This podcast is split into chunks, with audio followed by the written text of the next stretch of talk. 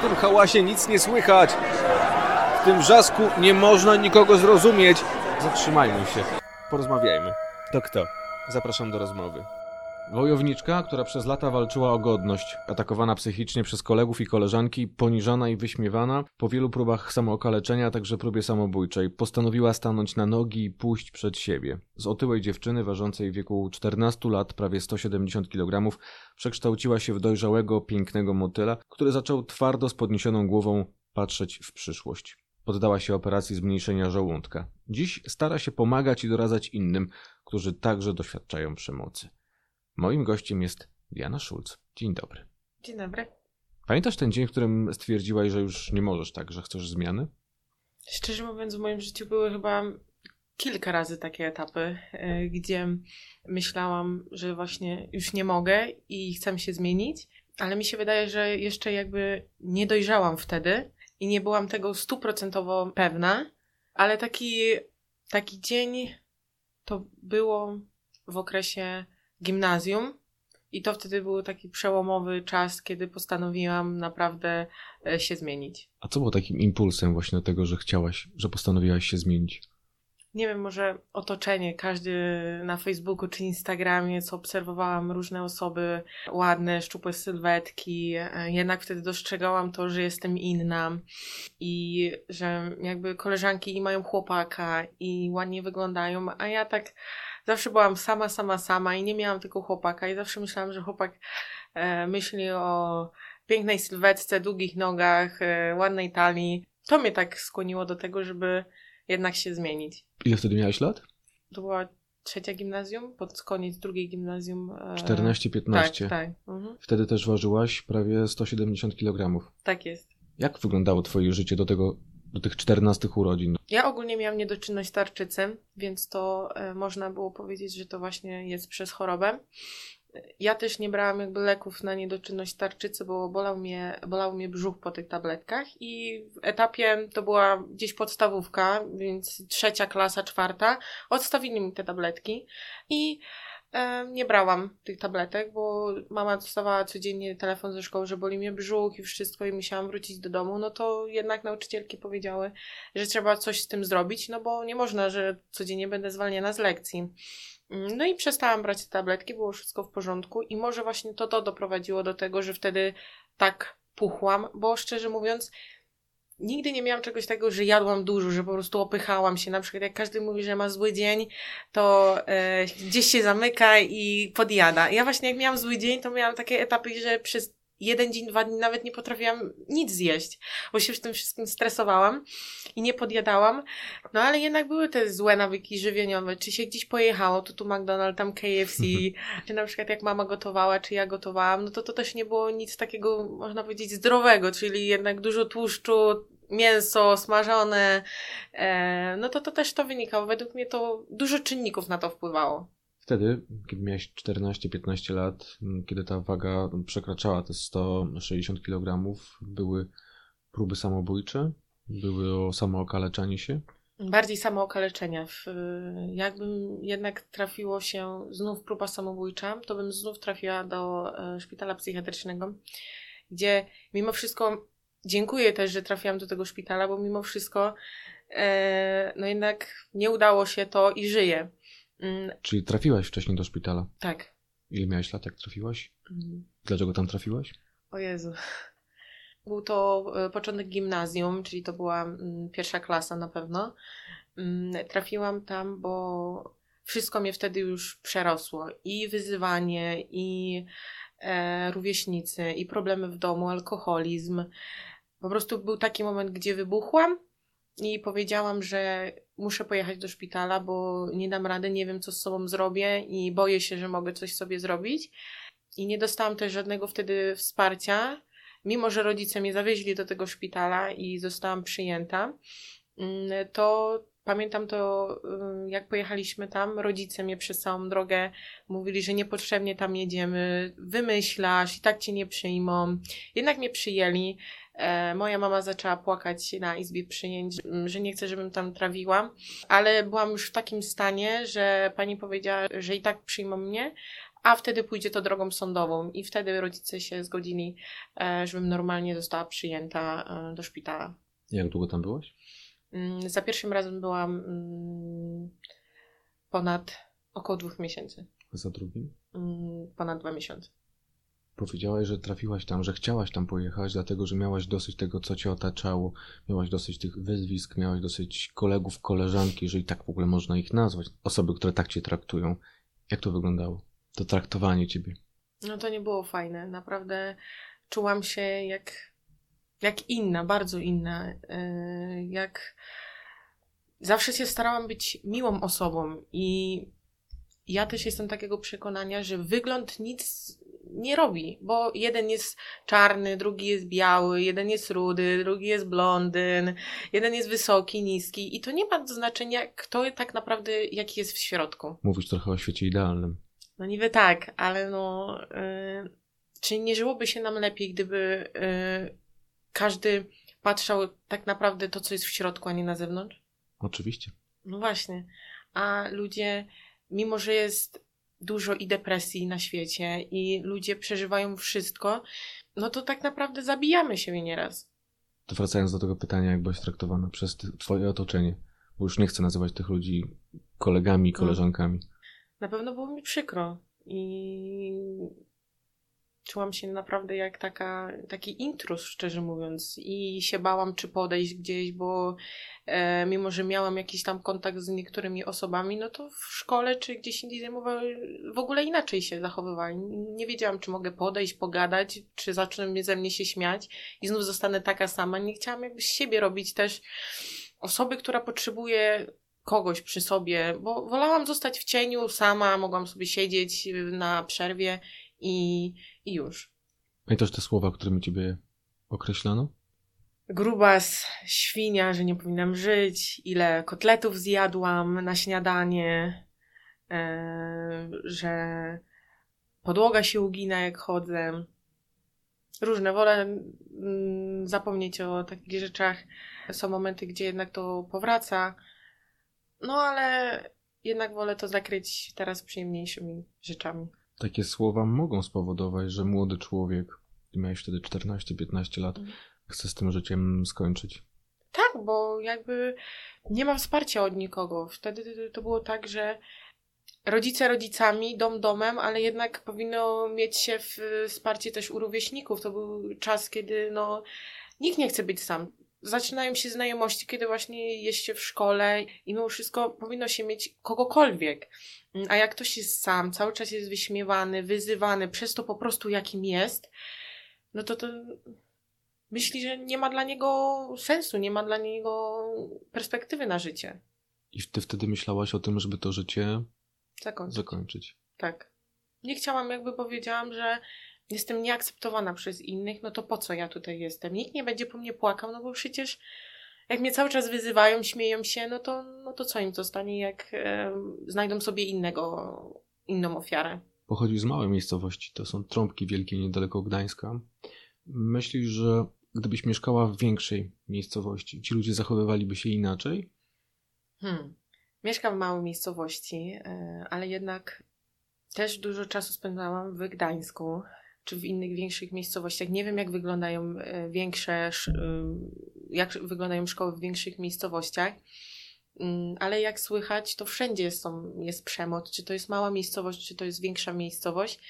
Może gdybym była w większej miejscowości, to nie byłabym tylko ja z takim problemem, tylko może by było więcej tych e, osób, ale jednak nadal by to było. To też nie jest taka mała miejscowość, gdzie nie wie się nic o świecie. To jesteśmy blisko e, Gdańska, więc no każdy też jakoś, moi rówieśnicy też jeżdżą po Gdańsku i widzą, że nie tylko ja jestem taka na świecie, że są też inni ludzie, e, więc to po prostu według mnie też bym miała tak w większej miejscowości, ale może bym w większej miejscowości znalazła osoby, które są ze mną i nie wstydzą się tego, że się ze mną kolegują. A miałaś wtedy na tamtym etapie życia takich prawdziwych przyjaciół, z którymi mogłaś porozmawiać, mogłaś im się zwierzyć? Wydawało mi się, że tak.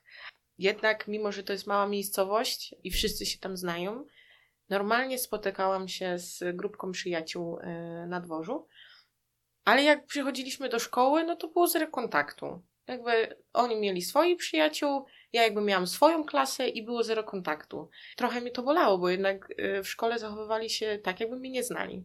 No i był taki etap, gdzie jednak to skończyłam, bo okazało się, że y, też byłam wyśmiewana przez nich, więc po co mi ktoś taki? Wolę być sama, dobrze się ze sobą czułam i Czułaś się dobrze ze sobą?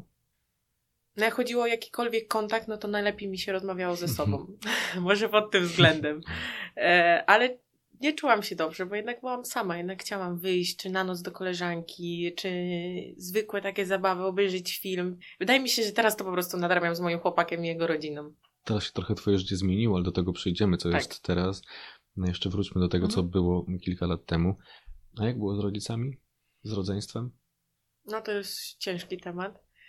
Tak naprawdę, no, nie dostałam od nich jakiegoś wsparcia. Cały czas jakby e, myśleli, że to jest okres buntu, kiedy ja wymyślam, że wszystko się za bardzo przejmuje, że nie powinnam się przejmować, że wszystko będzie dobrze.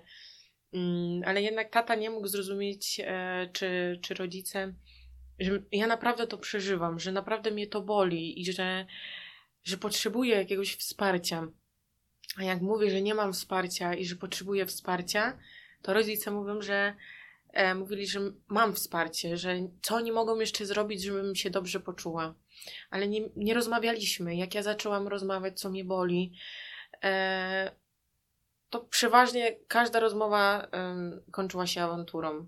Więc były momenty, gdzie ja po prostu kończyłam w połowie rozmowę, bo wiedziałam, do czego to dojdzie. E, miałam też, e, nie miałam na to sił, więc po prostu postanowiłam odejść i poszłam do pokoju, czy, czy bawiłam się z psem.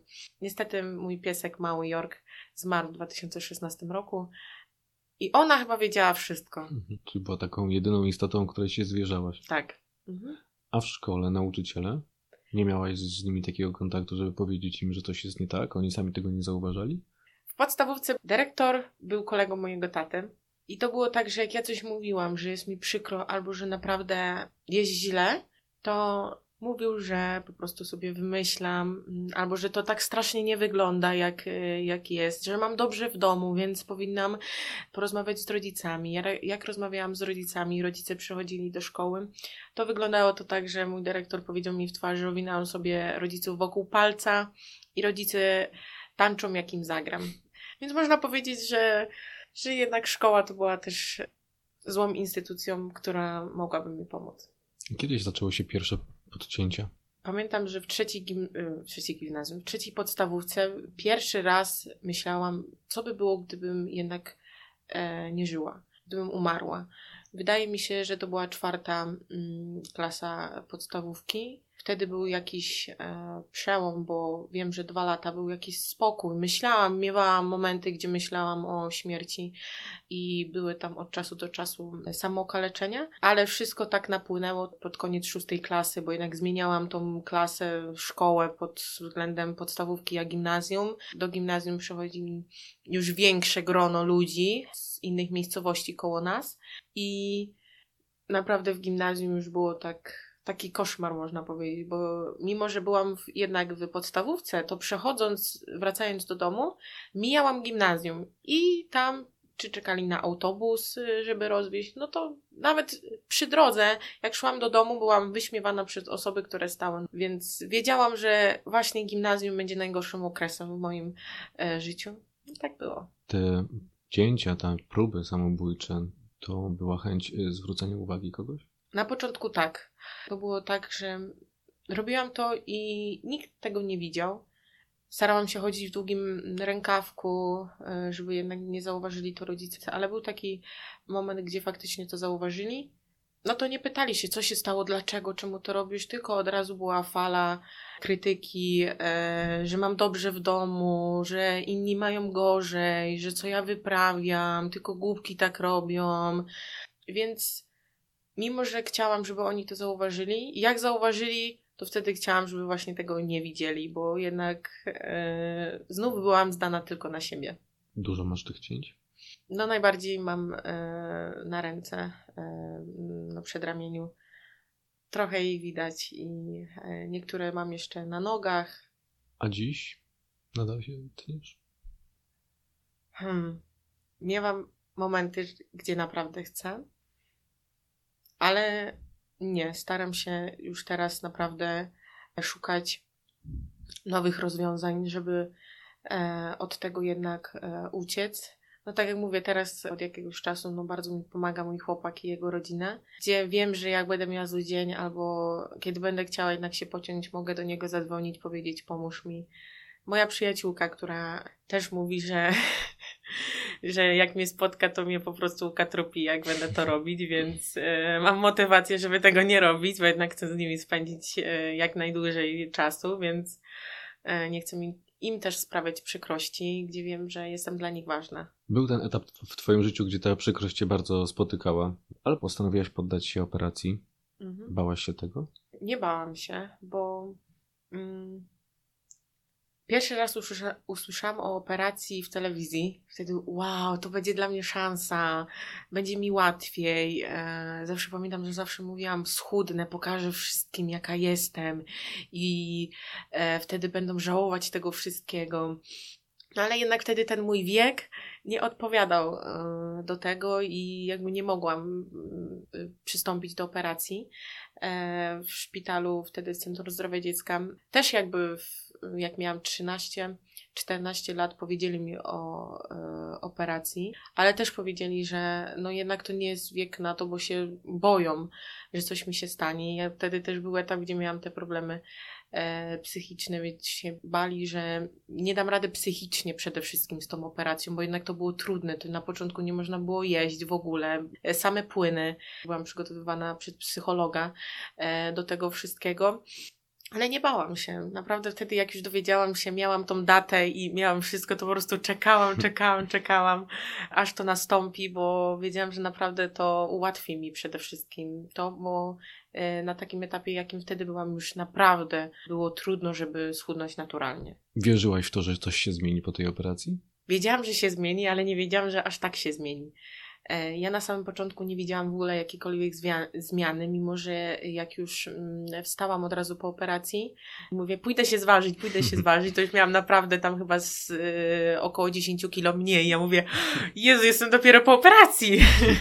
E, Ale nie wiedziałam, że aż tak bardzo się zmieni, że to w takim szybkim tempie. Mm, No to już jest długi czas od tej operacji i dla mnie to czuję się jakby to było wczoraj, naprawdę. I czas tak szybko leci, że to jest naprawdę, nie dowierzam. Po operacji, której się poddałaś, to była operacja zmniejszenia żołądka. Tak, zmniejszenie żołądka. To jest tak, że jest żołądek, tak jak każdy wie, jak wygląda, albo jak nie wie, e, jakby wycina się tą taką płachtę i zostaje taka jedna rureczka. I jakby, no, powinno się stosować dietę, e, jeść regularnie. To już mówimy o tych zaleceniach po operacji, a wróćmy do tego, czym jest ta operacja. wycięciem żołądka. Zostawienia, tak jak żołądek ma tam taki jakby e, skrzydełko, no to powycinamy to skrzydełko i zostawiamy taką rurkę, która prowadzi jakby jedzenie i tylko to zostaje. Czy już nie masz skrzydełka? Nie mam skrzydełka. nie mam skrzydełka i jak się ostatnio dowiedziałam, e, w tym skrzydełku jest taki hormon czy coś takiego, co jakby powoduje, że chcemy jeść, chcemy jeść, cały czas chcemy jeść, chcemy jeść. A gdy wycinamy to skrzydełko, no to usuwamy też ten hormon i tak bardzo wtedy nie mamy tego, mm, tego hormonu, który mówi jedz, jedz, jedz i e, jest taki spokojniejszy. Czyli dzisiaj już nie masz tak, że ci się chce cały czas jeść na przykład? Nie, nie. y, Gdyby nie to, że no jednak muszę jeść. Jak mam zalatany dzień, to nawet zapominam, żeby coś zjeść. A po tej operacji musiałaś przejść na jakąś dietę? Tak, na samym początku, od razu po operacji miałam same płyny. Dostałam tylko kroplówki, później e, po tygodniu czy e, dwóch dostałam mleko, gdzie musiałam tylko pić mleko, to już później nie mogłam pić, nie mogłam w ogóle patrzeć na mleko. Potem mogłam powoli dochodzić do normalnej wody. No i jak wyszłam ze szpitala, czyli to było tak po trzech tygodniach, już jakby niby dostałam normalną dietę, ale to było tak, że mogłam jeść same jogurty z proteinami, e, albo jakieś takie papki, e, nie papki, no po prostu musiały być to jogurty, same jogurty naturalne, e, właśnie z tymi proteinami, albo te proteiny rozpuszczać sobie w mleko i pić. Po prostu sam nabiał wtedy był. Po właśnie tygodniu mogłam już dojść do papek, czy, czy pastę jajeczną, taką już rozdrobnioną, czy jakiegoś ziemniaka takiego rozdrobnionego. Po kolejnych e, tygodniach mogłam, nie wiem, już zacząć jeść chleb, e, już takie większe rzeczy. Bardziej namacalne. Tak. czy już mogłam normalnie pogryźć wszystko i, i zjeść. No aż przyszedł taki etap, gdzie mogłam już jeść normalnie. Od operacji minęły dwa lata. Tak. Niedawno. Zdarza ci się zjeść e, pizzę na przykład. Właśnie. Zdarza mi się, ale jest e, to tak, że jak kiedyś zjadłam na przykład dwa bismarty czy trzy nawet, to teraz nawet nie mogę zjeść jednego. Więc jak pójdę, to albo muszę wybrać, albo zjem frytki, albo zjem bułkę. Razem nie zjem wszystkiego, bo od razu się zapełniam, od razu jest mi niedobrze. Mogę nawet zwymiotować, jak jest, jak za dużo zjem. Przed operacją ważyłaś 170, tak jak już to wielokrotnie powtarzaliśmy. Tak. Minęły dwa lata. Wybacz, że pytam o to. O wiek nie pytam, ale pytam Mhm. o te kilogramy. Ile ich jest teraz? Teraz jest e, 85 kilo. Będzie mniej? będzie mniej. Tylko teraz powracam mm, do zdrowia po ostatniej operacji. Próbuję coś ćwiczyć w domu, bo już jakby mogę ćwiczyć. Wszystko jest z żołądkiem, znaczy z brzuchem w porządku, więc już mogę powracać do normalnego funkcjonowania. Czyli po tych dwóch latach od operacji zmniejszenia żołądka poddałaś się kolejnej operacji. To jest też tak, że po dużej utracie masy ciała Mhm. ta skóra jest taka zwiotczała. Tak. Mhm. I ty poddałaś się operacji plastycznej? Tak, plastycznej brzucha. Miałam taki już kawałek skóry jakby niepotrzebny mi, no i postanowiliśmy ją usunąć. Dziś, po tych dwóch latach, po twojej metamorfozie, jak widzą cię osoby, wróćmy do tej małej miejscowości, do tych Mhm. trąbek wielkich, ci widzą twoi byli koledzy, twoje były koleżanki, to co mówią. E, Nie wiem, co mówią, bo jednak nie utrzymuję z nimi kontaktu. E, Niektóre osoby po tym czasie e, zaczęli do mnie mówić cześć. Mm, To wiadomo, odpowiem im, ale jakoś nie chapią się oni ani ja do tego, żeby nawiązać jakieś bliższe mm, relacje. Po ostatnim moim wywiadzie e, dostałam od właśnie rówieśników bardzo dużo miłych słów, szczerze mówiąc że fajnie wyglądam, że mnie podziwiają i, i że, że naprawdę nie widzieli, że aż tak jest mi ciężko. No i miło jest, tak? E, Usłyszeć mimo wszystko to, E, ale jakoś wolę utrzymać dystans do tych ludzi. Twoje życie się zmieniło, o tym już powiedzieliśmy. Zmieniłaś swój wygląd, zmieniłaś otoczenie i poznałaś chłopaka. Tak. Kiedy rozmawiamy o Twojej przeszłości, Twoja twarz staje się smutna, jak mówimy o tym, co wydarzyło się po operacji, od razu masz uśmiech na twarzy. Dzielisz Tak. swoje życie na życie przed i na życie po operacji? Mm, Chyba tak, bo jakby mm, staram się teraz nie wracać do tego, co było kiedyś, e, bo naprawdę to tak ciężko o tym rozmawiać i też no nie lubię do tego wracać, bo nie było fajnie, ale jednak wiem, że teraz jestem szczęśliwa i jednak no, nie zakończę tego, co było kiedyś. Mimo, że mogę o tym zapomnieć i, i wszystko to nadal będzie, nadal nieważne, co by się stało, będzie mi to coś przypominać, czy moje blizny, czy, czy jak wyjdę na dwór i zobaczę ludzi, którzy no nie byli dla mnie mili, no to jednak to nadal będzie ze mną. Nieważne, co bym zrobiła, to nadal będzie ze mną. No i jest ten chłopak. No jest chłopak. I znów uśmiech na Twojej twarzy. Jak się poznaliście? Mm, Poznaliśmy się na rozpoczęciu roku e, szkolnego. E, ja przyjechałam do szkoły, bałam się, że znów będzie tak, e, tak jak kończyłam podstawówkę i szłam do gimnazjum. I myślałam, mm, że będzie znów źle. Stałam no, taka przestraszona z tyłu i bałam się cokolwiek powiedzieć. W ogóle później się dowiedziałam, że każdy myślał, że jestem wychowawczynią. Ja tak jak zawsze mówię, e, spokojnie, ja tylko tak staro wyglądam, E, ale normalnie mm, jestem z wami w klasie i jakby e, widziałam, że idzie mój chłopak, znaczy, no wtedy to był e, obcy dla mnie człowiek i nie wiem dlaczego od razu wpadł mi e, w oko i idzie, i mówię, kurczę, idzie do mnie, idzie do mnie, idzie do mnie, idzie jakby pod tą naszą klasę, zapytał się, czy, e, czy ja chodzę e, z, z nimi do klasy i mówię, że tak, przedstawiłam się, że jestem Diana. E, no i tak szczerze mówiąc się zaczęło. A on dzisiaj Cię wspiera? Tak, wspiera mnie. Naprawdę mam w nim mega wsparcie. Powiedziałaś o tym, że mm, po materiale, który się ukazał w stacji telewizyjnej na temat Twojej historii, zaczęły się do Ciebie odzywać różne osoby, między innymi rówieśnicy, a zaczęli się odzywać ludzie, którzy borykają się albo borykali się z podobnym problemem. Tak, dostałam dużo wiadomości z, od osób, które też mają problem otyłości, czy rodziców, którzy mm, mają dzieci y, z problemem. Nie jestem też ekspertem od tego. Ja jestem też y, wszystkim mm, świeża. Ja nie mam jakiejś tam mm, profesjonalnej przyszłości na ten temat. E, to, co mogłam, to pomogłam na pewno. E, I jakby e, rozmawiałam mm, z osobami. Powiedziałam też, że jakby mieli jakikolwiek problem albo pytanie, no to śmiało mogą do mnie pisać. No, ale teraz to można powiedzieć, że tak jest spokojnie. Ale pomagasz ludziom. Tak, staram się. Chcę jakby, bo wiem, że nie tylko z otyłością jest problem, jest z depresją też problem. Nieakceptacją siebie. Przede wszystkim trzeba zaakceptować siebie, żeby sobie pomóc, bo jak nie będziesz akceptować siebie, to sobie nie pomożesz. Bo dziś, mimo że minęło kilka lat od kiedy ukończyłaś gimnazjum, mhm. to ta młodzież w gimnazjum się nie za bardzo zmieniła, ona wciąż jest taka sama. No nie. I nieważne, co by się stało, jaki człowiek by był w telewizji, czy nie w telewizji, e, niestety e, młodzież się według mnie nie zmieni. Wciąż jest taka okrutna? Tak, według mnie tak. Czy to nieważne, czy to jest osoba gruba, czy to jest osoba ruda, czy to jest osoba, e, nie wiem, niepełnosprawna, e, zawsze młodzież znajdzie jakiś temat. Co Człowiek... zrobić, żeby temu powiedzieć stop, żeby zakończyć ten hejt, tą nienawiść? Według mnie trzeba rozmawiać o tym. Trzeba naprawdę e, rozmawiać, nagłaśniać, e, czy depresję, czy żeby ludzie mówili o tym, bo jest dużo osób, które na pewno się z tym kryją i nie chcą o tym rozmawiać, ale jak będziemy to kryć, no to na pewno temu nie zadziałamy. Na pewno to będzie i nigdy się nie skończy. Dziś uśmiechnięta Diana, jak myślisz o kolejnych miesiącach, latach przyszłości swojej, to o czym myślisz?